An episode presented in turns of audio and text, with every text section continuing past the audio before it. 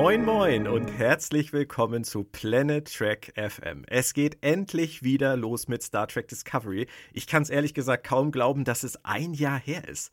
Also, wir haben jetzt die ganze Zeit gewartet, dass diese Serie in die zweite Staffel geht. Wir haben uns angeguckt, was hinter den Kulissen passiert. Und jetzt ist es soweit. Letzten Freitag hat Netflix auch in Deutschland die erste Folge online geschaltet und sie heißt Brother.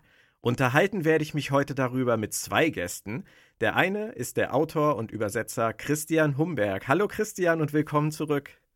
Hallo Björn, schön, dass ich hier sein darf.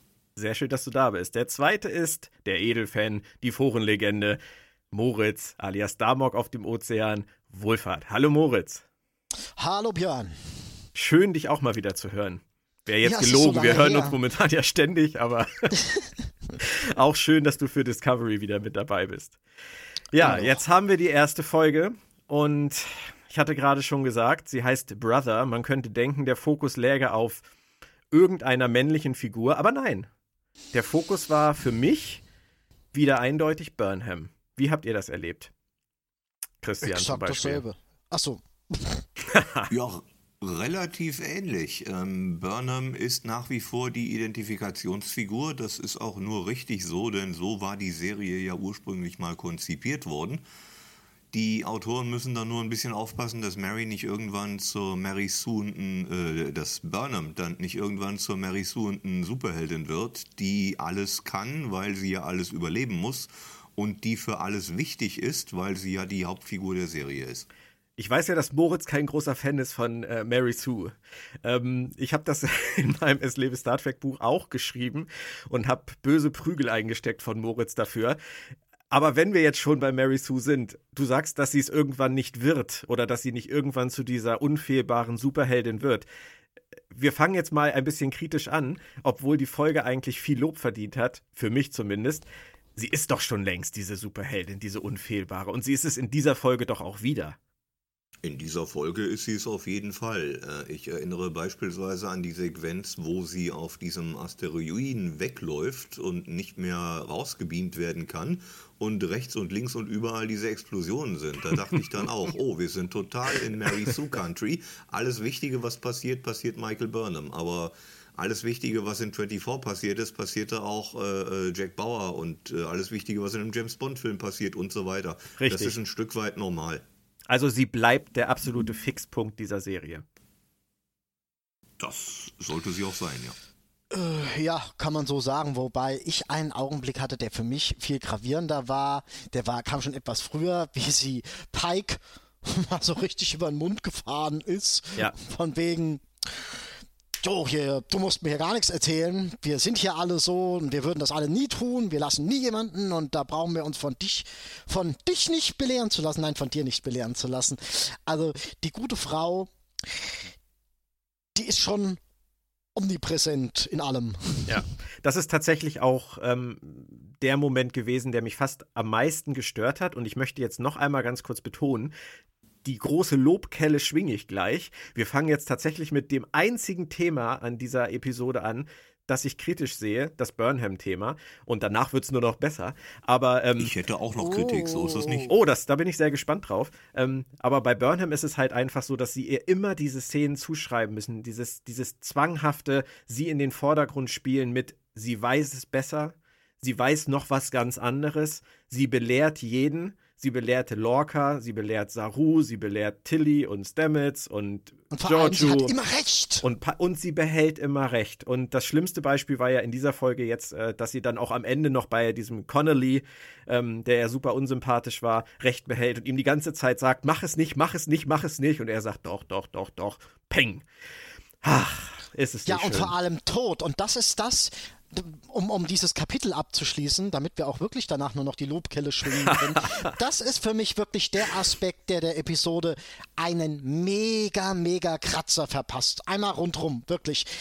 Der tritt ab und keiner erwähnt ihn mehr. Ja, das war, das war halt wie Landry, ne? Das ja klar, aber, aber also wirklich, äh, nicht mal Pike erwähnt ihn nochmal. Hallo, das war, also war aus seiner Crew. Pike war froh, dass er sich den Namen gemerkt hatte. der ist gestorben und hat sich aus der Zeitlinie entfernt mit seinem letzten Atemzug. Oh, ich möchte euch diese Trauer nicht zumuten. Und dann löschte er sich aus der Zeitlinie und hat nie existiert. Er trug auch die falsche Uniform. Ja, klar, das, das war ja wahrscheinlich der Gag daran, dass sie ihm absichtlich was Blaues angezogen haben. Vielleicht hat er davor getrunken und sie wollten das damit symbolisieren. Ich weiß es nicht. Es, es war auf jeden Fall eine Figur, die von der ersten Sekunde an unfassbar unsympathisch war. Fand ich gar nicht. Fandest du nicht? Ich fand ihn relativ, ich fand, das war ein relativ normaler Draufgänger, der ruhig noch. Okay, das war vielleicht hätte. so ein visuelles Ding, Moritz, weil ich fand den, vom, ich fand den vom, vom Gesicht her, fand ich den einfach wahnsinnig unsympathisch. Ah. Das kann natürlich sein, dass sich das bei mir da wieder irgendwas, bei mir wieder alles verschwimmt, weißt du? Ja. Aber gut. Hätte er eine sexy Stimme gehabt, wärst du jetzt ganz traurig. Richtig. Hätte er eine Stimme gehabt wie Annabelle Wallace in Calypso zum Beispiel, im Shorttrack, wo ich ja mehr als verliebt war für 15 Minuten, ähm, dann wäre das alles anders gewesen. Aber gut. Wir bleiben noch mal ganz kurz bei Burnham. Wir haben, was Burnham angeht, in dieser Episode wieder viele Flashbacks. Das finde ich grundsätzlich auch sehr, sehr schön. Ich fand es total interessant, äh, da so ein bisschen in die Vergangenheit zu gucken. Ich fand die junge Burnham gut gecastet. Ich mag immer gerne James Frayne als Sarek sehen. Ich mag immer gerne Mia Kirschner sehen als Amanda. Die machen das echt gut. Ähm, wir haben diesmal auch den jungen Spock gesehen. Wie hat euch das gefallen, Christian? Von der Sache her hat es mir sehr gut gefallen. Das Einzige, was mich ein bisschen gestört hat an dieser Rückblicksequenz, ist, dass es bei Sarek zu Hause sehr kühl und bewaldet aussieht. Also so habe ich mir ein Haus auf Vulkan nicht vorgestellt, eher ein Haus in einem Vorort von Toronto oder sowas. Aber davon Wo wird die Serie nochmal gerade gedreht? Ja, genau. Aber äh, davon abgesehen fand ich das eigentlich sehr nett. Auch der Bogen, der am Schluss geschlossen wird, am Schluss der Folge. Am Anfang sehen wir Burnham im Rückblick in Spocks Kinderzimmer gehen und am Ende geht sie in relativ ähnlicher Pose in Spocks Kabine auf der Enterprise.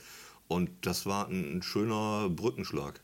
Ja, das hat mir auch gefallen. Moritz, wie hast du es gesehen? Gar nicht, ich bin ja, blind. Ja, Nein, ja. Äh, ja, ja. Rote Karte für Herrn Sülter. Nein. Nein, es war logisch. Es war absolut logisch. Und ähm, hätte man, würde man in dieser Staffel nicht mit Rückblenden arbeiten, wäre das total gegenteilig zur ersten Staffel, vor allem auch gegenteilig zur gesamten äh, Kindheitsgeschichte von Burnham. Das musste sein. Es war logisch hoch 10. Und ich möchte jetzt noch mal eine Sache sagen, Moritz. Ich werde auch weiterhin fragen, wie du es gesehen hast. Aus dem ganz einfachen Grund, ich. weil ich relativ häufig in unseren Gesprächen feststelle, dass du mehr siehst als ich an ganz vielen Stellen. Deswegen ist die Frage auch absolut berechtigt. So. Ähm, ich würde es auch nicht anders wollen. Ich finde es unmöglich, wenn man für Blinde meint, Extrasprachen erfinden zu müssen. Aber egal, vollkommen anderes Thema. Vollkommen anderes Thema, das stimmt. Also ich fand äh, das mit, den, mit der Bewaldung tatsächlich auch ein bisschen befremdlich. Ich habe mir dann gedacht, das ist bestimmt ihr ähm, Urlaubsdomizil. Aber wie auch immer. Der Sommersitz. Es, es gab noch Sarek genau Sommersitz. Sarek Sommersitz. Ja, sehr schön. Es gab sogar noch Ach, das eine ist eine neue Telenovela, eine Star Trek noch eine andere Sache, die ich viel irritierender fand. Laut der offiziellen Star Trek Chronologie und der Star Trek Enzyklopädie ist mm. Cyborg, vielleicht hat den Namen schon mal jemand gehört, sechs Jahre vor Spock geboren der hätte doch mhm. eigentlich, da er eigentlich erst als Student weggegangen ist von Sarek, da irgendwo rumlaufen müssen. Und die Frage, möchtest du unseren Sohn kennenlernen, war dann auch nicht so ganz korrekt. Vor allem, weil sie von Sarek kam und nicht von Amanda. Hätte Amanda gesagt, möchtest du unseren Sohn kennenlernen? Oder war sie es vielleicht sogar? Ich weiß es gerade gar nicht. Hätte ich es noch akzeptiert. Ich meine, es war sie. Gut, dann passt es eher. Aber es ist natürlich Cyborg gegenüber vielleicht ein bisschen unfreundlich. Wo war, war Cyborg er? nicht auch damals schon estranged? War der nicht sogar ein Kind aus erster Ehe bei Sarek oder ja, so ja. ähnlich? Oder irre ich mich da? Der war das, der mhm. war das Kind ja. aus erster Ehe mit einer vulkanischen Er kann Priesterin. ja nicht aus zweiter Ehe sein, wenn er sechs Jahre vor Spock geboren vielleicht ist, er, vielleicht ist er ins Internat abgeschoben worden oder zeltet gerade draußen mit den anderen Halbstarken. Es wäre aber eine schöne Gelegenheit gewesen, ihn mal zu zeigen. Ähm, ich habe da eine andere Kanonfrage. In TNG wird ja in Staffel 5 nochmal Sareks Haus gezeigt. Mhm. Sieht das da anders aus? Hm. ich glaube, da sieht man Du ehrlich gesagt. angefangen. Ja, ja, Nee, ich glaube dann. ehrlich gesagt, in der Folge sieht man nur sein Schlafzimmer. Hm, sein Ich Sterbe glaube, da gibt es nicht mal irgendwie ähm, eine Planetenansicht oder eine Stadtansicht oder so. Ich glaube wirklich, da gibt es nur das Schlafzimmer, oder Christian? Das glaube ich auch. Zumindest erinnere ich mich aus dem Kopf raus jetzt nicht an irgendeine Außenaufsicht auf das Ja. Gebäude. Und selbst wenn, das, da liegen ja Jahrzehnte dazwischen, Ja. der kann durchaus umgezogen sein. Stichwort Sommerresidenz, er. Wie gesagt, diese Sommerresidenz. Ja, ja. Aber ist es nicht so, dass Vulkan ein äh, relativ wasserarmer Planet ist? Habe ich das richtig in Erinnerung? Ich glaube schon, ja. Es ist eine Wüstenwelt. Ja, ja, genau. Ich wollte es nicht sagen, weil ich mich nicht getraut habe. Vielleicht könnte ja falsch sein. Wald, da ist Wald. Ja, des, ist des, Wald? deswegen sagte äh, Christian das ja. Es, es passt nicht so richtig. Das Haus war schön. Also mir hat das so architektonisch gefallen. Ich konnte dem auch durchaus so eine leichte vulkanische äh, architektonische Qualität, äh, Note zusprechen, aber so richtig äh, zusammengebracht mit Vulkan habe ich das nicht. Äh, wurscht. Äh, wir waren eigentlich bei Cyborg oder Cyborg. Ähm, hat es euch gestört, dass der da komplett gefehlt hat? Also mich hat's gestört. Ich hätte ich hätte es mir einfach gewünscht, dass der draußen in der Sandkiste spielt und irgendjemand sagt, das ist unser anderer Sohn. Hm. Reden wir nicht drüber. Ja, aber genau das wird es sein. Wir reden nicht drüber. Zum einen wollen die Autoren das Fass nicht aufmachen, um irgendwelche Neuzuschauer vielleicht nicht mit zu viel unnötigem Kanonwissen zu erschlagen. Und zum anderen geht es ja auch nicht um die Beziehung von Cyborg zu Burnham, sondern um Spock. Ja, okay. Ich glaube eigentlich auch, dass die Autoren es nicht wirklich wollen. Vielleicht wissen die das noch nicht mal. Doch, Oh, das glaube ich schon. Das Das Meinst glaube ich du? schon. Also werden Kirsten Bayer weiß das bestimmt. Ja, die werden die Enzyklopädie auch gelesen haben. Das kann man gar nicht anders. Man muss äh, äh, Memory Alpha aufhaben, wenn man Star Trek schreibt. Das geht gar nicht anders sonst. Ja. Aber Und dann ich, schreibt man einen vulkanischen Wald. Gut, okay. Nein, äh, Nein, da- Moritz, das, das hast du missverstanden. Das sind andere Leute. Das sind die, das sind die Location Scouts. Die haben Memory Alpha dann unter Umständen nicht gelesen. Die haben nur gelesen, brauchen architektonisch anspruchsvoll interessantes, möglicherweise vulkanisches Haus. Aber die wissen im Zweifelsfall nicht, was Vulkan für ein Planet ist. aber das ist jetzt auch wieder eine Aufgabe an äh, Romanautoren, an Comicautoren und so weiter, oder? Wann immer eine Lücke in der äh, Kanon-Chronologie auftaucht und sei es wie jetzt in dem Fall, wo war eigentlich Cyborg an dem Tag, dann muss sich irgendjemand hinsetzen und eine Geschichte dafür erfinden. ist eine schöne Aufgabe. Wurde wie Also, Harry ja, Potter unter der Treppe eingesperrt. Ja, Gut, wir genau. werden das nicht klären können. Ich glaube auch, wir werden von Cyborg in der ganzen Staffel nichts hören oder Der ist die sehen. ganze Staffel lang unter der Treppe eingesperrt. Ja. Ein Shorttrack. Der bleibt halt einfach eine komplette Shatner Star Trek 5 Erfindung. Da müssen wir Cyborg ist der rote Engel, wir wissen es doch alle. Sehr schön. Roter Engel. Apropos. da kommen wir gleich noch zu. Abgesehen von Burnham und abgesehen davon, dass diese Episode Brother heißt und so könnte man zumindest vermuten, auf Spock anspielt, stand für mich eine andere Person absolut im Mittelpunkt dieser Folge und das war Captain Christopher Pike. Wie hat euch Anson Mount gefallen, Moritz? Ähm, im Schnitt schon gut, aber er passt. Ich weiß noch nicht so genau, ob er zu dem passt, was wir bis jetzt von ihm in The Cage gesehen haben. Ob das passen soll, wissen wir auch noch nicht. Die chronologische Einordnung ist ja selbst den Autoren nicht so ganz bewusst. Er ist, er wird interessant dargestellt. Also er kommt dahin, übernimmt das Kommando und hat mehr oder weniger auch gleich alles ganz gut im Griff und in der Hand. Und ähm, was du ja auch im Vorfeld immer sehr, sehr betont hast, ist diese Abkehr von Lorca, das aufzuzeigen. Ist eigentlich alles sehr schön. Ich weiß halt, wie gesagt, nur noch nicht, wie ich das mit dem leicht desillusionierten Pike aus The Cage in Verbindung bringen soll. Wobei. Ich weiß auch noch nicht, ob Ja. Sag Mach ruhig. du. Nee, sag du. Was weißt du noch nicht? Wobei ich jetzt noch nicht weiß, ob man im Lauf der Staffel, ob das nochmal in irgendeiner Art und Weise angesprochen wird. Also es gab da ja einige Verwirrung und zuletzt hat Alex Kurtzman ja gesagt, dass The Cage schon passiert ist in der Chronologie von Star Trek Discovery. Deswegen könnte man ja theoretisch davon ausgehen, dass die Ereignisse von The Cage ihn verändert haben. Also deswegen müsste er nicht mehr exakt die gleiche Figur sein. Vielleicht nimmt er seitdem alles ein bisschen lockerer. Ähm, könnte ich mit leben. Ich finde eigentlich, er hat äh, Jeffrey Hunter ziemlich gut getroffen und Bruce Greenwood noch dazu. Oder Christian? Stimme ich dir absolut zu und wären wir ein Videopodcast, würde ich jetzt zum Applaudieren aufstehen, denn Anson Mount hat mir sehr gut gefallen. Ich war überrascht, wie sehr gut. Mhm. Mir auch, von der ersten Sekunde. Und ähm, das war gar nicht mal nur sein Verdienst. Also ich finde schon, dass er die Rolle sensationell gut gespielt hat und dass er auch jede Szene wirklich perfekt abgeliefert hat. Aber ich fand auch einfach, sie haben ihn gut geschrieben. Und das hat mich ja, eigentlich haben, eher überrascht.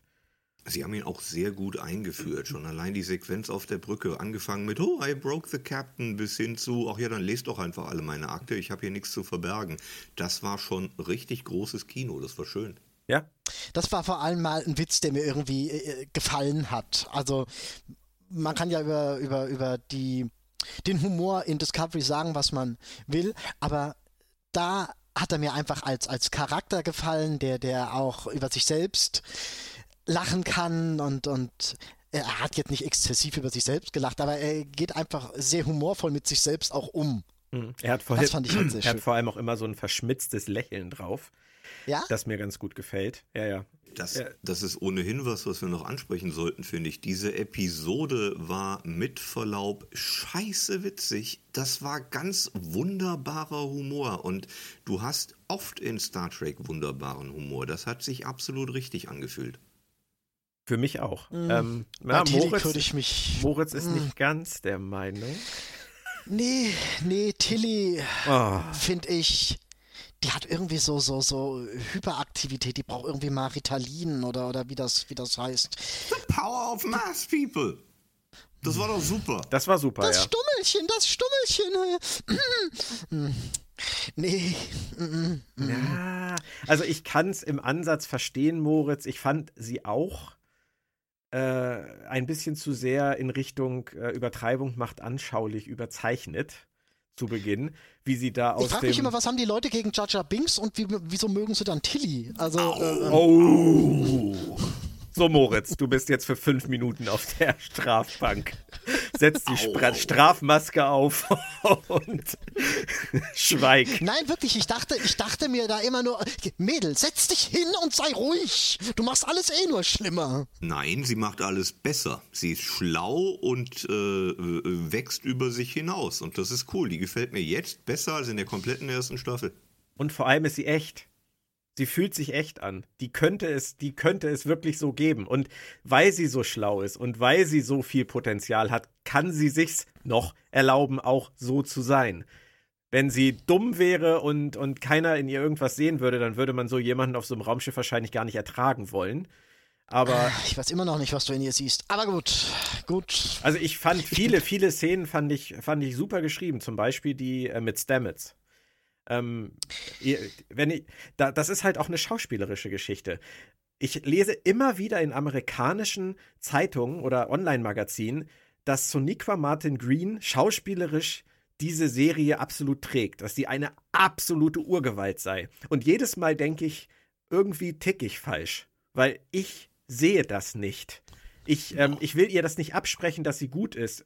Sie es gibt viele Leute, die das gut finden, was sie macht, aber ich sehe in ihrem Augenaufreißen kein großes Schauspiel. Das tut mir echt leid und da bleibe ich auch bei und das hat sich jetzt auch nicht geändert. Die Szene von Tilly und Stamets, wie Mary Wiseman vor ihm steht, als er dann sagt, dass er dieses Angebot gekriegt hat, wie ihr die Gesichtszüge entgleisen, wie sie, wie, anf wie ihr Mund anfängt zu zucken, ähm, wie ihre Stimme anfängt zu bröckeln. Das ist für mich gut gespielt. Oder später mit nee, ist Burnham. Ist eine schöne Szene. Oder später auch, mit Burnham, wo sie, wo sie sagt, ähm, sie soll sie anlügen. Ob sie sie nicht wenigstens anlügen kann, dass sie zurückkommt.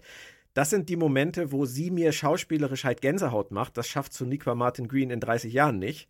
Und ähm, ja, das tut mir, es ist, das ist bei mir halt so. Ich habe, das ist, das ist, äh, das ist einfach eine Gefühlssache. Genauso verstehen wenige Leute, dass ich Avery Brooks so toll finde. Da, da rede ich ja auch immer gegen Wände. Ähm, wenn ich Avery Brooks nur höre, der muss nur anfangen zu sprechen im Original, dann bin ich schon weg. Dann bin ich schon Schauspielerisch? Im, Ja. Schauspielerisch ist Avery Brooks toll. Ich weiß nicht, wie er heute noch menschlich drauf ist. Ich glaube, das ist ein bisschen schwieriger, aber schauspielerisch war der super. Da sind wir uns ich, dann war ja der nicht menschlich einig. schon immer schwierig? Der war menschlich, glaube ich, schon immer ein bisschen schwierig. Meine ich mal gelesen zu haben, aber jo. Aber das ist halt einfach das, das macht es, macht die Tilly-Rolle für mich halt auch einfach aus. Klar ist sie anstrengend geschrieben manchmal. Und wie sie da aus dem Hintergrund der Brücke angeprescht kommt, während der, der Lautstärkepegel gerade abgesackt ist und sie rauskommt und anfängt zu schreien und oh ja, es war gerade hier so, jetzt ist es gerade, jetzt vergesst es. Das, ja, das ja, aber das ist so forciert und in die Nein. Länge gezogen, das Ach, doch. Komm. Nein, das ist Situationskomik, ich mag das. Also das ist mir viel lieber als äh, A British Stars, wenn äh, Picard und Worf da im Shuttle anfangen zu singen. Das ist forcierter Humor.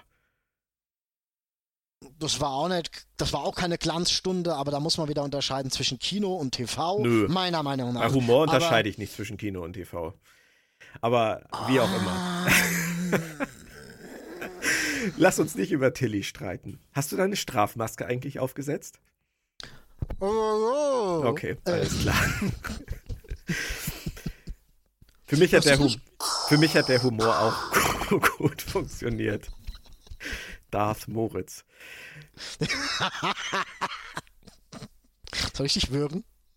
Bei der Szene mit Stamets bleiben wir noch einmal ganz kurz. Ähm, ich finde, dass sie in der ganzen ersten Staffel nicht eine, ja, vielleicht eine, aber emotional, glaube ich, keine so beeindruckende Szene die, drin hatten, die die Gefühlswelt von Stamets bezüglich seines Partners und jetzt verstorbenen Partners in Anführungsstrichen so gut definiert. Oder Christian?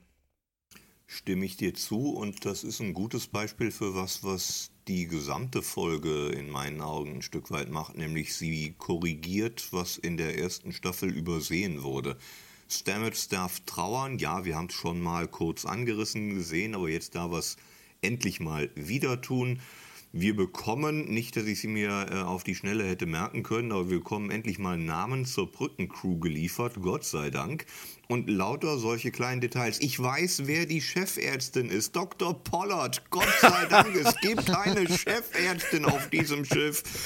Und all solche Sachen, die Fragen, die wir uns die ganze erste Staffel durchgestellt haben. So langsam bekommt die Geschichte die Luft, die sie zum Atmen braucht und darf sich dann auch mal den kleinen Witz zwischendurch erlauben. Und das steht ihr alles sehr gut und das ist lange überfällig. Wobei ein Richtig, Witz da. aber- Ah, okay, Moritz, mach du mal. Ähm, ich möchte nur kurz rein. Der Steuermann auf der Archer Enterprise hatte auch einen Namen, hat ihm nicht viel geholfen. Ich will damit nur sagen, ja, ähm, es ist schön, dass die Brück Brücken Crew jetzt mal ins Rampenlicht geschoben wurde für kurze Zeit. Die Frage ist nur, war es das schon oder kommt da jetzt noch Aber was? unterscheide Und es sah bitte, für mich, Moritz. halt, halt, halt, halt. Ja, Und es sah nicht so aus, als hätten sie dann danach viel draus gemacht. Doch, Aber doch, da doch, bin ich Doch. Doch, würde ich auch sagen. Zumal naja, die haben nicht zusammengesessen und das getrunken oder Nein, so. aber sie also, haben sie relativ häufig im Bild gehabt und haben sie gezeigt, wie sie, wie sie teilnehmen an der, an der Mission, an der Rettung, wie sie sich angucken, wie sie sich Blicke zuwerfen, wie sie sich freuen, wie sie erleichtert sind. Das hat in der ersten Staffel gefehlt. Ich glaube auch wirklich, dass da noch einiges kommt, weil Gut. w- es muss kommen. Es ist die gottverdammte Brückencrew und äh, um die geht es. Ja, aber wir müssen, denke ich, auch eine Sache unterscheiden, Moritz, auch wenn du recht hast. Ähm, Travis Mayweather hat sicherlich nicht viel davon gehabt, dass er einen Namen hatte. Aber dieser Mann war zur Hölle eine Hauptfigur. Und ähm, die austauschbare Frau rechts bei TNG am Pult neben Data, die, es war ganz oft diese farbige mit diesem etwas modernen Haarschnitt, mit diesem, ich weiß gar nicht, wie sich der Haarschnitt nennt. Die hatte, glaube ich, auch keinen Namen. Oder sie hatte einen und ich habe ihn mir nie gemerkt. Ähm, Hat die überhaupt mal was gesagt? ich glaube auch nicht, ich weiß es nicht. Aber auf jeden Fall War ist die, das war die er. oft da? Ganz ehrlich, ganz ehrlich, war weil, oft weil da, die das, war ist, oft da. das ist jetzt Ja, ja. voll interessant, weil die, die hat ja wohl, die kenne ich nicht. Nein, nein, die, das kann auch sein, dass die nie was gesagt hat. Aber es gab halt so einige, die immer wieder da saßen. Und es Das gab mag auch, auch ein, ja, pardon, äh, das mag auch ein Stück weit an der Position auf der Brücke liegen. Walter Königs Chekhov war seinerzeit so austauschbar, dass eine ganze Staffel nicht dabei war. Nachtschicht. Richtig, Nachtschicht. Nein, nur das ist halt nicht das Gleiche. Und die Damen und Herren, die jetzt sich auf der Discovery-Brücke befinden. Und ich muss dir ganz ehrlich sagen, ich habe mir auch nach dieser Folge die Namen nicht merken können. Ich glaube, die eine heißt irgendwie O Washington. Genau. Und, und heißt einer Ariel oder so ähnlich? Ariam, das ist, das ist die, genau. diese kybernetische, was auch immer, Lebensform. Die umbesetzt lustig. wurde, habt ihr Richtig. das gemerkt? Ja, die, die umbesetzt, umbesetzt, wurde. wurde. Haha, ja. aber nicht in der Synchro. nicht in der Synchro, nee. Das haben die wahrscheinlich gar nicht gemerkt. Ich habe ähm, äh, die, das Gerücht gehört, dass es wohl daran liegt, dass die Schauspielerin sehr viele Stunden in der Maske saß. Und, ja, ähm, das alte Gerücht. Ja, aber das ist wohl tatsächlich so gewesen, dass die relativ häufig um sieben angefangen haben und sie um ein Uhr nachts dann äh, in der Maske saß. Und wenn du dir die Rolle von Ariam anguckst, ist die Frage halt, äh, ob man das jahrelang packt für eine Rolle, die eigentlich nicht mal Text hat. Und ähm, deswegen haben sie sie jetzt halt auf eine menschliche Rolle besetzt und haben die Ariam-Rolle neu vergeben. Neuer Ref Bem. Ref Bem? Ah. Bitte was? Magst du nicht Andromeda? Der ist Ref aufgegangen. Äh, ah, okay. Andromeda. Das ist auch so eine Serie, Moritz. Du, da können wir auch lange drüber. Ich weiß, ich weiß. Oh ja, Nein, irgendwann, irgendwann. Nicht. Nein. Ach komm, in der ersten Staffel gab es durchaus noch Episoden, die annehmbar waren. Da war das nämlich, möchte ich in Abrede stellen. Moritz? Lalala, passt auf, da war Robert Harrod Wolf noch Autor. Hm? Ja gut, das alleine beweist ja auch noch nichts. Es Nö. war trotzdem nicht nötig. Moritz, du bist, du, du bist gleich bei Stufe 2, ne? Bei welcher Stufe kommt die Folterkabine? Wenn du Farscape oder Joss Whedon erwähnst, dann kommt die Folterkabine. Bitte? Gut, ähm, ha, wir möchten das gerne abkürzen an dieser Stelle. Wir drei möchten das gerne abkürzen an dieser Stelle. Ähm, wie sind wir darauf gekommen? Brückencrew, genau. Also ich konnte mir ah, die Namen okay. jetzt immer noch nicht großartig merken, aber ich hatte zumindest mal das Gefühl, dass diese Personen wirklich Teil des Ganzen sind. Das hatten sie in der ersten Staffel schon mal in dieser einen Folge relativ spät, wo Saru sie dann alle äh, irgendwo mal zusammen hatte und eine Rede gehalten hat und sie zusammengearbeitet haben. Aber das war jetzt organisch gut, das hat mir gefallen. Das sollten sie ausbauen. Mal gucken, Darf was ich über Saru sprechen? Ja, unbedingt. Wir haben noch nicht über Saru, das ist eine Schande. Ich ich finde nämlich auch, dass wir dringend über Saru sprechen, denn ich habe so zwei, drei kleine und ein großes Problem mit dieser Episode und Saru ist eines der kleinen Probleme. Ich habe die Befürchtung, basierend auf Episode 201, aber auch auf dem Shorttrack, der um Saru äh, ging, dass die Autoren nicht mehr wissen, was sie mit dieser Figur machen sollen. Es gibt keine Weiterentwicklung bei Saru. Er wird immer mehr zum Comic Relief, der nichts anderes tut, außer Angst spüren und Regeln aufzusagen. So ein Stück weit die Diana Troy auf der Brücke der Discovery.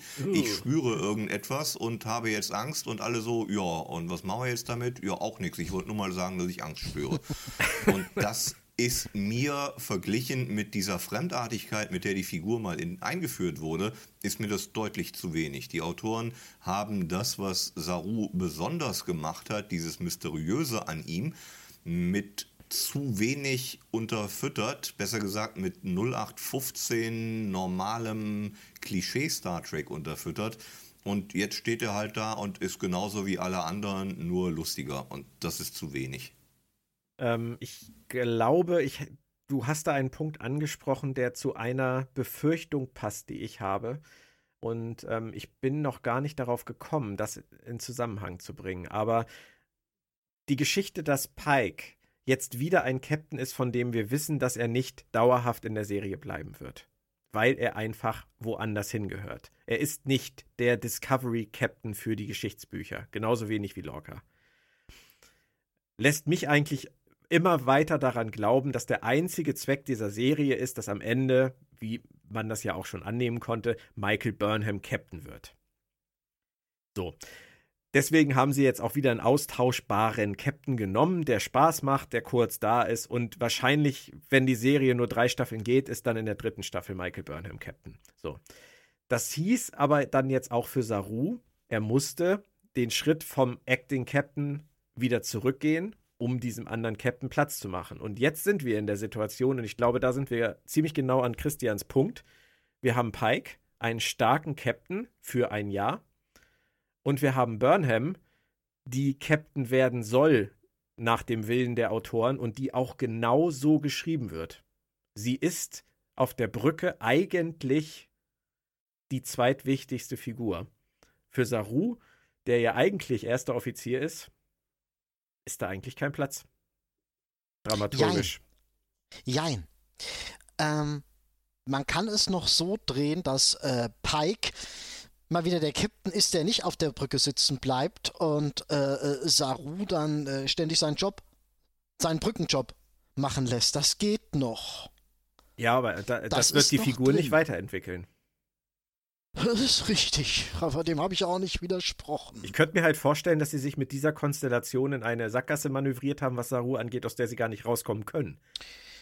Äh, ich würde mir dann, das Logischste für mich wäre fast noch, Saru geht am Ende der zweiten Staffel und darf auch Captain werden. Das halte ich sogar für ziemlich wahrscheinlich, wenn man bedenkt, dass Doug Jones jetzt kein Schauspieler ist, der dringend Geld braucht. Also der würde auch woanders beschäftigt werden, wenn er nicht unter Tonnen von Make-up begraben in irgendeiner SF-Serie mitspielen müsste. Hättest du denn irgendeine Idee, Christian, was man mit Saru anfangen sollte oder könnte?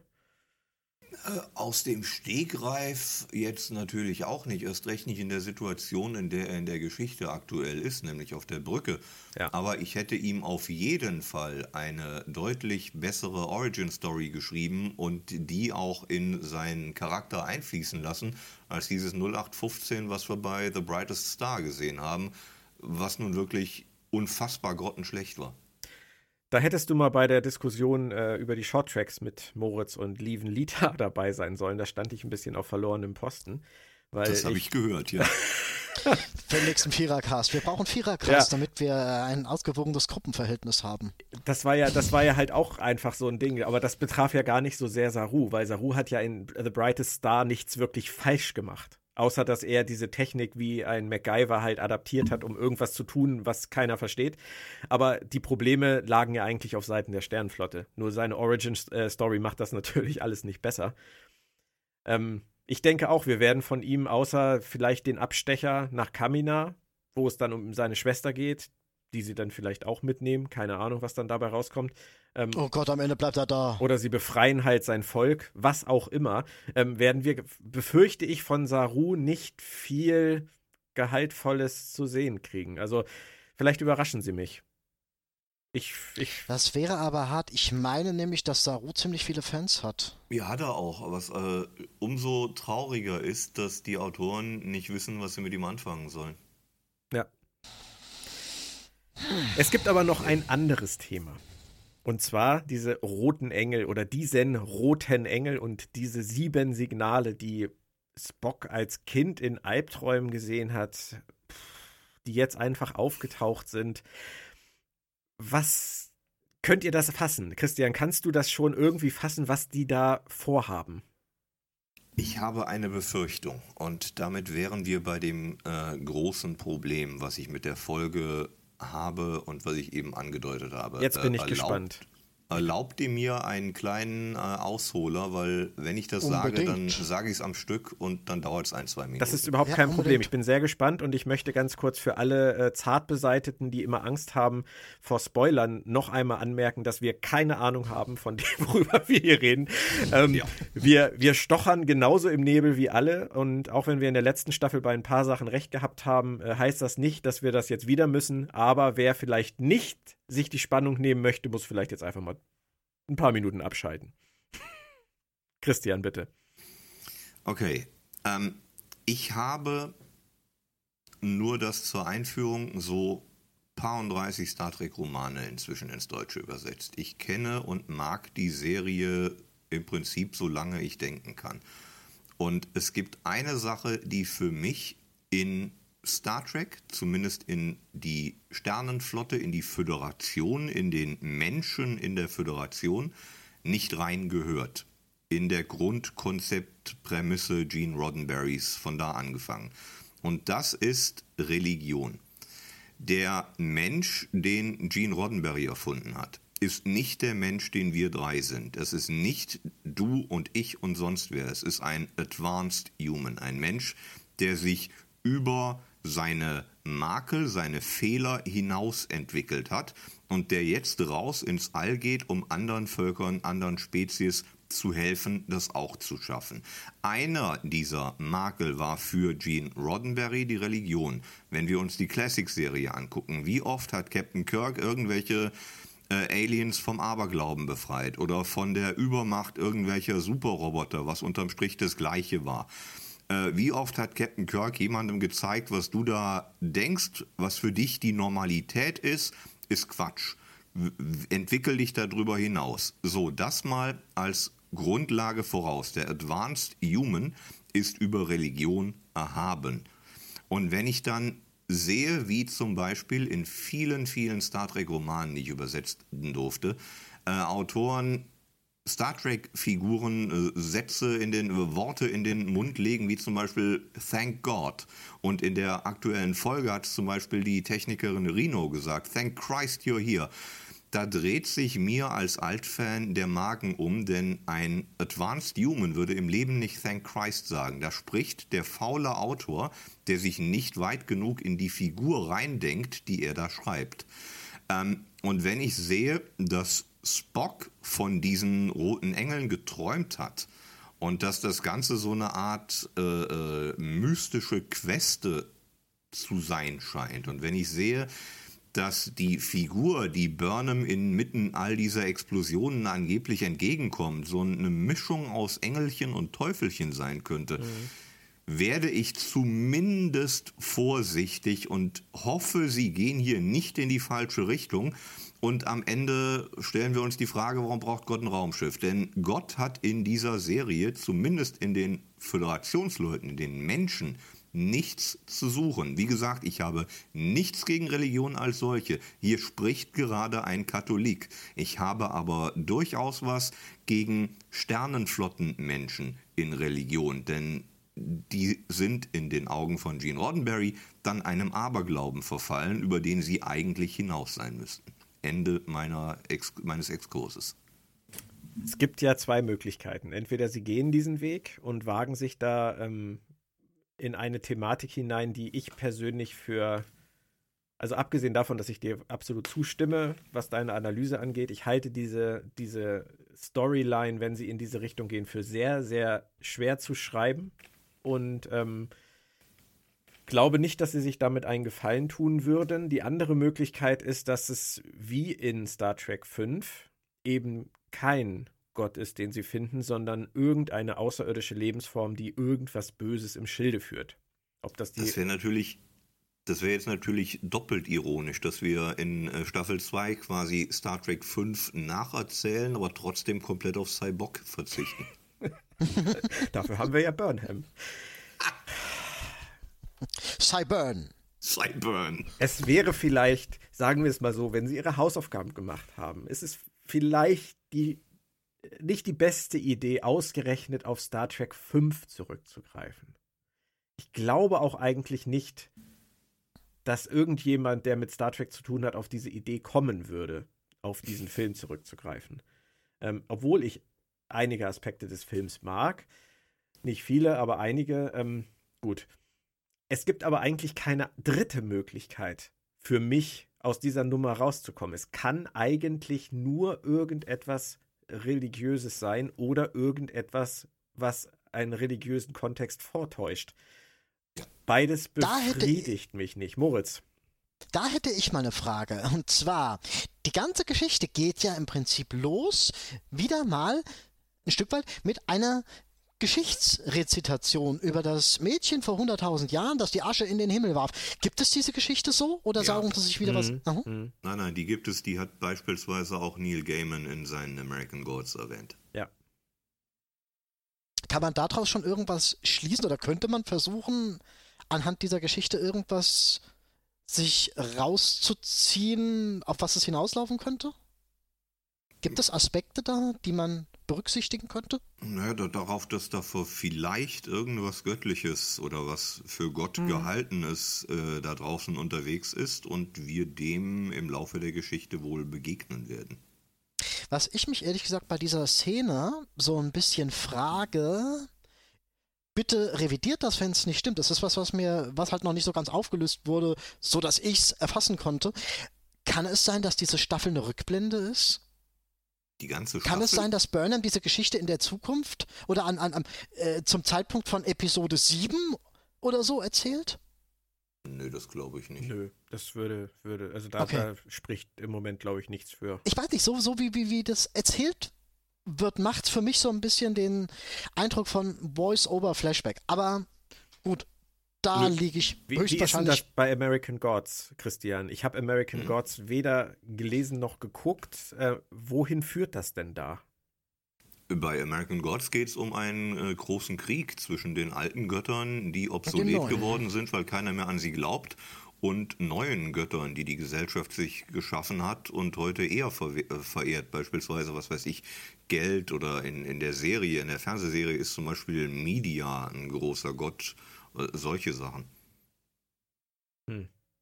Okay.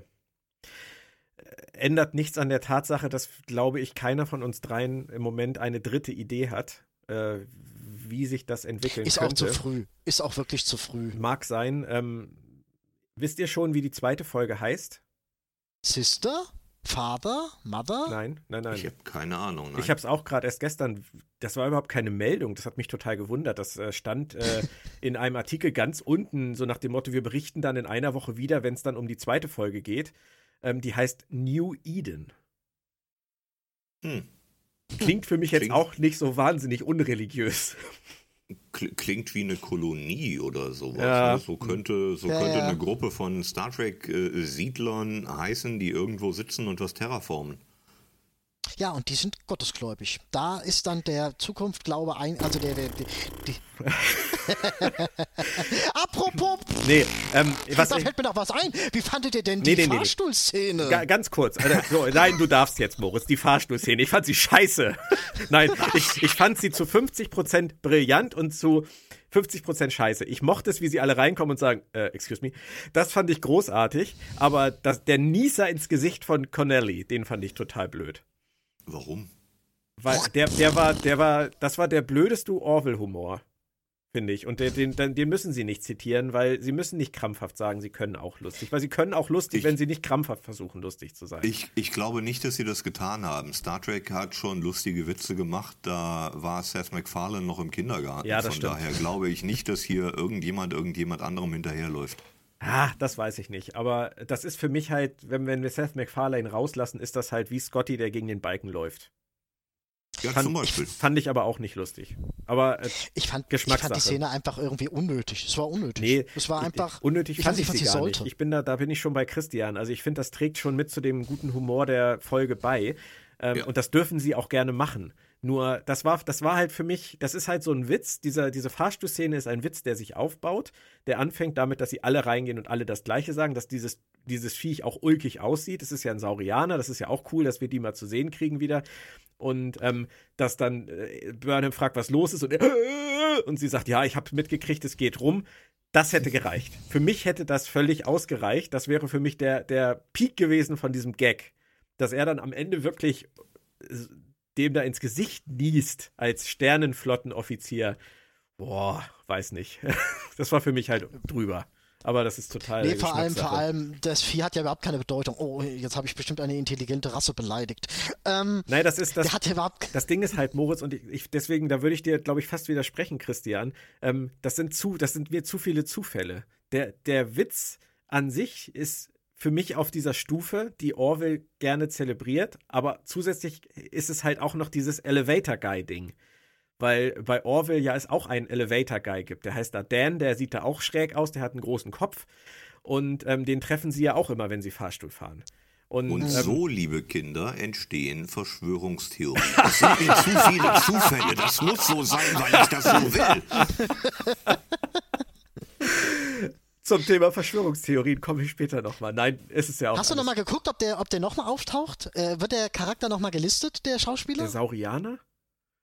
Moritz, da reden wir dann drüber, wenn es soweit ist. Und wenn da in jeder Folge, in der er auftaucht, jemand ins Gesicht niest, dann ist das. Ja, dann wäre es lustig. Gut. Wir waren aber noch ganz kurz bei den Roten Engeln. Ich habe eine Frage an euch, Sau. die mir bisher keiner beantworten konnte. Sie haben am Ende, äh, am Anfang der Folge, haben sie Burnham mit ihrer Einleitung. Und sie zeigen dazu Bilder der Cassini-Mission, eine NASA-ESA-Mission der 90er Jahre, 97 glaube ich bis 2017 oder so. Ähm, ohne die ESA zu erwähnen übrigens, die werden sich nicht gefreut haben, sie haben nur die NASA erwähnt, haben dazu ein NASA-Symbol benutzt aus den 60er Jahren und ich finde keine Verbindung. Meint ihr, das hat irgendeinen Grund? Es hat wahrscheinlich schon einen Grund. Die werden nicht einfach äh, irgendwelches Archivmaterial rausgekramt haben, sondern, sondern schon gezielt eins, das sie brauchen können. Aber vielleicht, vielleicht machen wir ja am Ende so eine Art Feature und äh, ja, das, was wir suchen, ist von der Erde aus den 60ern oder so ein Quatsch. Da würden sie dann ja aber wirklich mit der ganz großen Kelle im äh, Bekannten schöpfen. Da das ist das, was Alex Kurtzman immer schon gemacht hat. Guck dir die drei Filme an. Ja, ist was dran. Wäre vielleicht ein bisschen ja. schade. Aber gut. Warten wir es ab. Ist aber noch zu früh. Ich dachte jetzt, einer von euch sagt bei der Cassini Mission, da war das ja damals genau so das. Aber ich bin Dass der Vulkanier Mr. Spock aufgetaucht ist und ihnen gesagt hat, wisst ihr was, Leute, ich habe mal von euch geträumt. Nein. Nein. Könnt, da hätten wir den äh, Kollegen vom Corona Magazine ähm, aus dem Wissenschaftsressort einladen müssen. Der hätte uns die Cassini-Mission bestimmt erklären können. Aber ähm, da können wir ja vielleicht nächste Woche dann nochmal drauf zu sprechen kommen, falls das nochmal Thema werden sollte. Du hast eben. Ich gehe fast davon aus. Ähm, ich habe ehrlich noch also, eine Kleinigkeit, die wir bisher ausgelassen haben. Du hast äh, Reno schon erwähnt.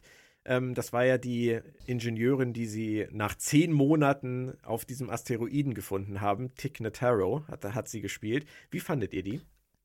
Ähm, ist das die aus Defiance? Kennt ihr ja alle nicht, oder? Hm, ich, ich glaube nicht, dass. Äh, ich weiß es nicht, aber ich habe nichts davon mitgekriegt, dass sie aus Defiance ist. Ich weiß, dass sie eine Stand-up-Komikerin ist, mhm, aber mehr kann ich hier über die Frau nicht sagen. Wie fandet, nee, aber wie fandet ihr sie denn in der Rolle? Ähm, ich, ich fand sie gut äh, und lustig und, und sympathisch. Das einzige Problem, was ich mit der Art, wie sie eingeführt hatte, äh, habe, ist, dass es im Prinzip Scottys Einführung aus äh, Star Trek von 2009 war. Mhm. Und auch vom Humor her genau wie Scottys, also Simon Peggs Einführung damals. So dass ich mich schon fragte, ob alle Ingenieure der Sternenflotte jetzt so eingeführt werden, dass sie irgendwo sarkastisch einsam auf dem Planeten rumsitzen und gerettet werden. Es ist ein Asteroid. Ja gut, von mir aus auch Tante Omas äh, Käseküche, aber das, äh, die Methode war identisch. Wir kommen dahin und äh, der, der, der Local Nerd sagt uns, ah, schön, dass ihr auch mal vorbeikommt. Hahaha. ja, das stimmt. Das ist, das ist mir ehrlich gesagt gar nicht so aufgefallen. Ähm, ich habe mich eigentlich nur gefreut, dass wir die Chance kriegen, dann, nachdem wir jetzt ja auch schon jemanden äh, für die Chefarztposition gefunden haben, vielleicht auch wirklich jemanden für den Maschinenraum zu finden. Davon gehe ich fest aus, ja. Ja, würdest du sagen, dass das der Plan Davon ist? Davon gehe ich fest aus. Da würde ich, da würde ich dann auch mich freuen, weil ich fand sie wirklich, sie hat für mich so einen leichten Pulaski-Charme gehabt. Wir haben einen äh, Sicherheitschef auf der Discovery gehabt, der ein eingesammelter Ex-Klingone war. Also es, es, scheint normal zu sein auf der Discovery, dass man sich seine Offiziere unterwegs zusammen zusammensucht. Genau. Wir haben aber noch keinen neuen Sicherheitschef, interessanterweise. Wir kennen ihn vielleicht nur nicht, aber haben werden wir ihn. Vielleicht fehlt er auch deswegen, weil äh, sie schon wissen, dass Ash Tyler zurückkehrt. Mit Sicherheit, ja. Der den Stuhl warm. Genau.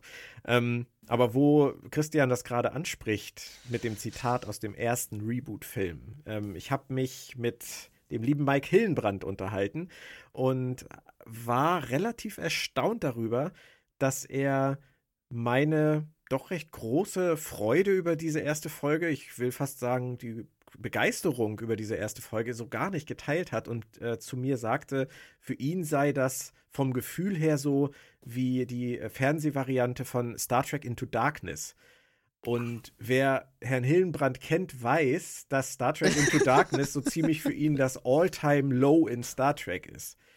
Womit das, er nicht ganz unrecht hätte. Richtig, aber dass er diese Folge auf diese Stufe stellt, ähm, nee, der, hat, der mich, Vergleich passt. hat mich wahnsinnig gewundert. Ich kann mir nur vorstellen, dass es halt an dieser Actionsequenz, dieser Kurtzman-Actionsequenz liegt, die ähm, ein wenig an Into Darkness erinnert. Und vielleicht Mag hat dann sein, ja der, der- der, der- Part mit äh, Tic Notaro dazu beigetragen, auch noch, dass er sich auch noch an etwas anderes aus den Reboot-Filmen erinnert gefühlt hat und gedacht hat, jetzt macht Kurtzman im Fernsehen das gleiche wie im Kino. Also da würde mich tatsächlich interessieren, warum er das denkt, denn äh, bislang kann ich diese Einschätzung kein bisschen teilen. Mir hat die Folge auch ausgesprochen gut gefallen. Sie war deutlich, deutlich besser als alles, was ich mir äh, befürchtet und sogar erhofft hatte. Das war schon schön. Und die Actionsequenz äh, fand ich sehr gut umgesetzt. Also Sie war gut umgesetzt, ja, und sie war auch inhaltlich harmlos. Natürlich brauchst du zwischendurch auch mal ein bisschen Action, die der Hauptfigur nicht wehtut, und genau das war hier, und das ist Ihr nicht. normal. bitte, Moritz? Ihr nicht. Nö, Was? klar. Der Cornelli schon. Ja, Ja, Cornelli war aber auch der Unsympath. Dem wurde schon ins Gesicht genießt. Was will der, was willst du denn noch? Das ist das Todesomen. Oh Gott, der hat nichts. Ja, ja, genau.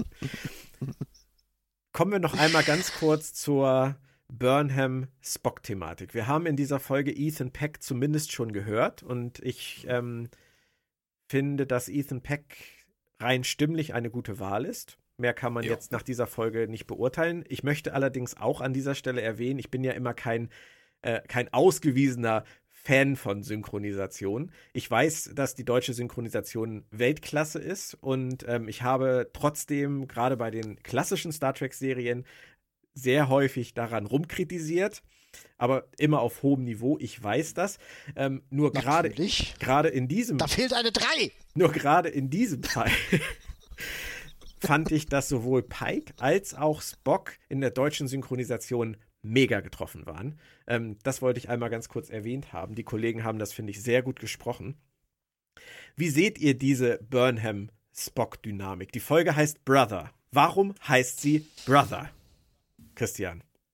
Weil es um Spock geht. Die neue Aufgabe, die Michael Burnham in dieser Staffel zu haben scheint, und Michael Burnham ist die Hauptfigur, also sind ihre Aufgaben die entscheidenden, ist, finde deinen Bruder, finde raus, was mit dem los ist und äh, vermutlich rette dann die Welt, bevor das, was er gefunden hat, die Welt kaputt macht.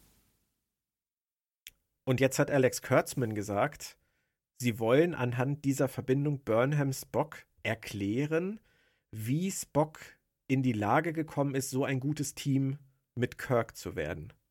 Und Sarek, äh, Sarek erklärt es so, dass er wollte, dass Spock von Burnham Empathie lernt. Passt das für euch?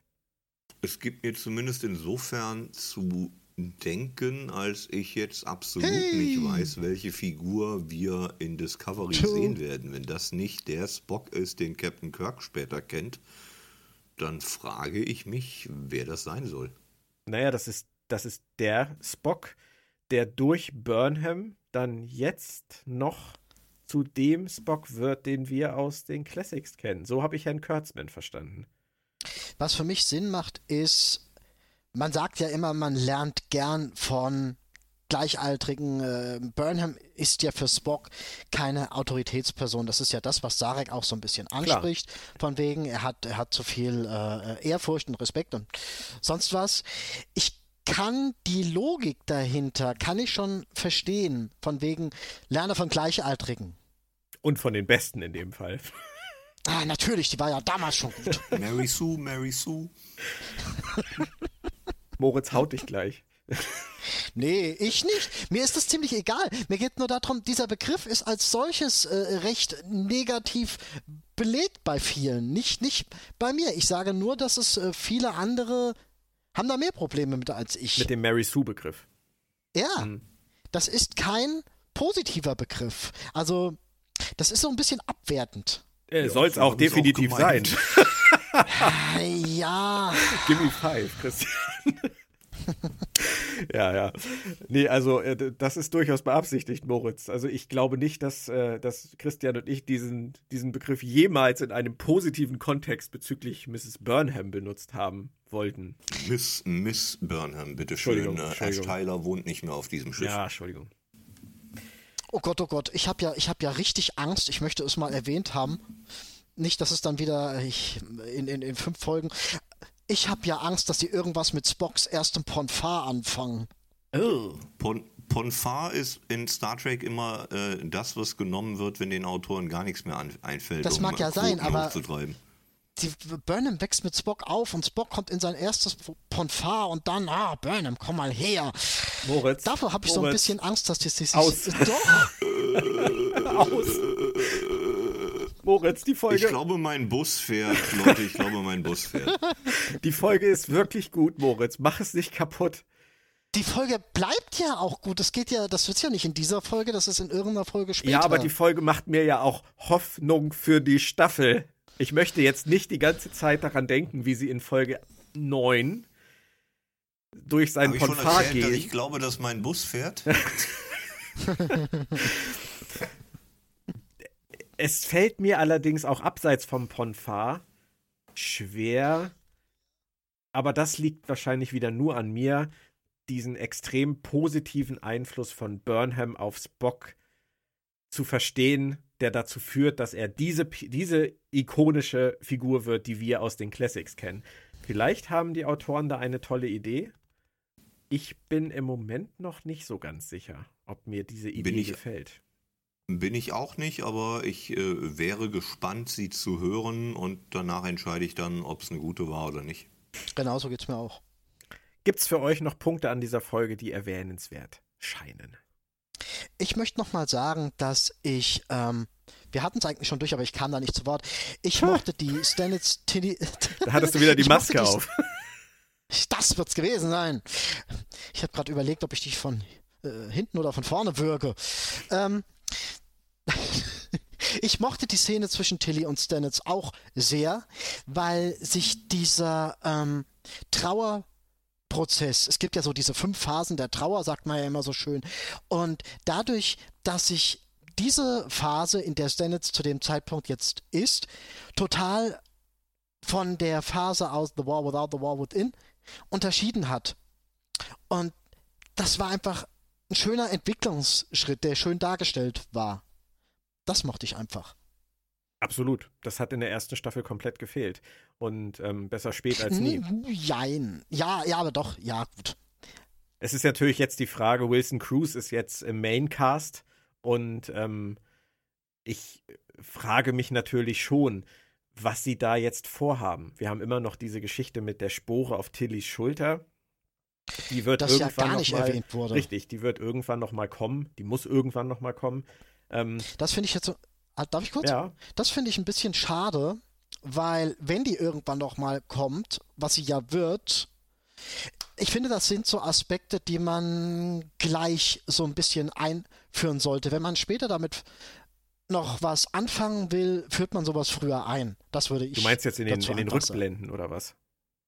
Nein, ich meine damit, wenn sie später mit der Spore noch was vorhaben, sollten sie das nicht einfach so aus dem Hut zaubern, sondern nicht. möglichst bald einführen. Außerdem war es kein Hut, sondern eine Uniform, aber okay. Ja, ja, ja ich verstehe, was du meinst, Moritz, aber sie haben es ja, sie haben es ja angedeutet, das ist so ein bisschen wie, ähm, vergiss das niemals aus äh, Star Trek 2. Das ist, ja. ähm, das haben sie halt da reingehauen, vielleicht ja auch in letzter Minute, als sie gemerkt haben, dass das keine gute Idee war, dieses, äh, dieses Pärchen auseinanderzureißen. Weiß man nicht. Ähm, das wird irgendwann kommen. Und ich auch da säen und auch da säen wir dann wieder, dass äh, der Kurtzman-Track äh, gnadenlos beim früheren Track klaut. Ne? Stimmt, absolut, ja. Wenn das, wenn das so ist, dann definitiv. Ähm, ihr glaubt aber schon, dass Dr. Kalber in dieser Staffel als echte Person zurückkehren wird. Ja. So wie Stanitz, äh, so wie die Problematik von Stanitz dargestellt wird, ja. Du mhm. kannst auch nicht ein großes Fass aufmachen mit, wir haben das erste schwule Paar in der Geschichte von Star Trek da und nach zwei Folgen hast du den ersten schwulen Witwer in der Geschichte von Star Trek da. Also äh, ist, alles andere wäre eine Schande. Naja, aber sie haben ja auch zum Beispiel sowas gesagt wie, sie werden diese Beziehung, diese wunderbare Liebe auf eine ganz neue Ebene bringen. Und diese Ebene könnte ja durchaus auch sein, dass es, dass er nur noch Dass diese, jetzt auch stirbt. äh, dass, nein, dass er diese Beziehung nur noch mit diesem, mit dieser Fantasiegestalt führt. Ich dachte Oh, aber wirklich auch gerade, äh, dass Stamets dann auch stirbt. Das war tatsächlich jetzt gerade auch mein erster Gedanke. Und dann wären wir am Ende von Star Trek 1. Äh, Decker geht freiwillig zu Ilia und wird was anderes und hätten wieder im alten Fundus von Star Trek geklaut. Huiuiui, ja. Ei, ei, ei, ei, ei, ei. Ja, ja. Also die Autoren machen ihre Hausaufgaben, ich glaube schon. Zumindest gucken sie sich den alten Kram an. Ich weiß nicht, ob ich das mit dem Satz, sie machen ihre Hausaufgaben in Einklang bringe. Aber darüber. in, in, in der ersten Staffel hatten sie das in manchen Fällen nachweislich noch nicht getan. Ja, das stimmt. Aber das ist, das wären schon, also wir haben jetzt Star Trek 5, wir haben Star Trek 2, wir haben Star Trek 1. Wir haben Star Trek von 2009 und wir haben Star Trek Into Darkness. Wir haben, wir haben breites, äh, breites Spektrum Vier. an, an Kinofilmen abgefrühstückt in dieser Folge. Aber die, die Kinofilme, ja? Hm, die Kinofilme, ja. Damit es nicht so auffällt, haben sie die Kinofilme, in den Kinofilmen gewildert. Geht auch schneller, ne? Da gibt es ja nur eine Handvoll verglichen mit 700 noch was Fernsehfolgen. Ihr Lieben, es hat mir sehr viel Spaß gemacht. Planet Track FM ist weiterhin eine Produktion vom Rode Verlag und wird unterstützt vom Corona Magazine, dem Verlag in Farbe und Bunt, der FedCon und dem FedCon Geeks Club. Ihr findet uns unter www.planettrackfm.de. Ihr findet uns bei Spotify, ihr findet uns bei iTunes, ihr findet uns bei Soundcloud in allen möglichen Shops oder auch in eurem Podcatcher. Den RSS-Feed kriegt ihr auf der Homepage oder könnt einfach bei Twitter fragen. Twitter ist Björn Sülter mit OE und UE. Wenn ihr mir folgt, dann habt ihr auch immer alle Rezis und alle Podcasts und alle News in eurem Feed. So, das war das dazu. Und der Podcast ist etwas länger geworden als geplant. Ich sage ja immer nicht länger als die Folge. Die Folge war 60 Minuten. Der Podcast wird wahrscheinlich ungefähr 64 Minuten sein. Damit können wir leben. Ich danke euch auf jeden Fall für eure Teilnahme und freue mich, wenn wir das in einigen Wochen dann bei einer der nächsten Folgen wiederholen können. Christian, dir noch einen schönen Abend. Moritz, dir noch einen schönen Abend. Wünsche ich ebenso. Und nicht vergessen, keep an open mind. Tschüss. Tschüss.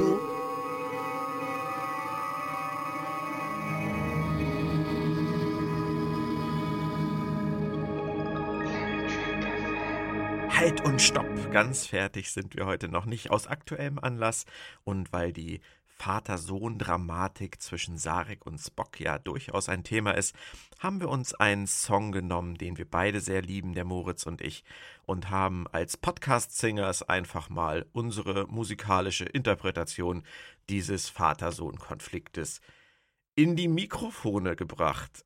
Äh, ihr wisst, ihr könnt jederzeit abschalten. Hier kommt Father and Son in der Spock Edition von Björn und Moritz. Tschö, tschö.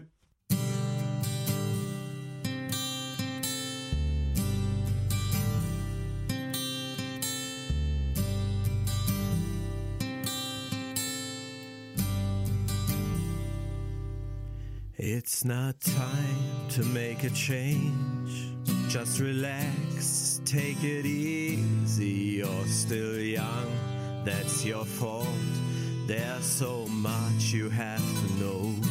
Find a girl, settle down. If you want, you can marry. Look at me. I am old, but I'm happy. I was once like you are now, and I know that it's not easy to be calm when you found something going on. But take your time, think a lot, think of everything you've got, for you will still be here tomorrow, but your dreams may not.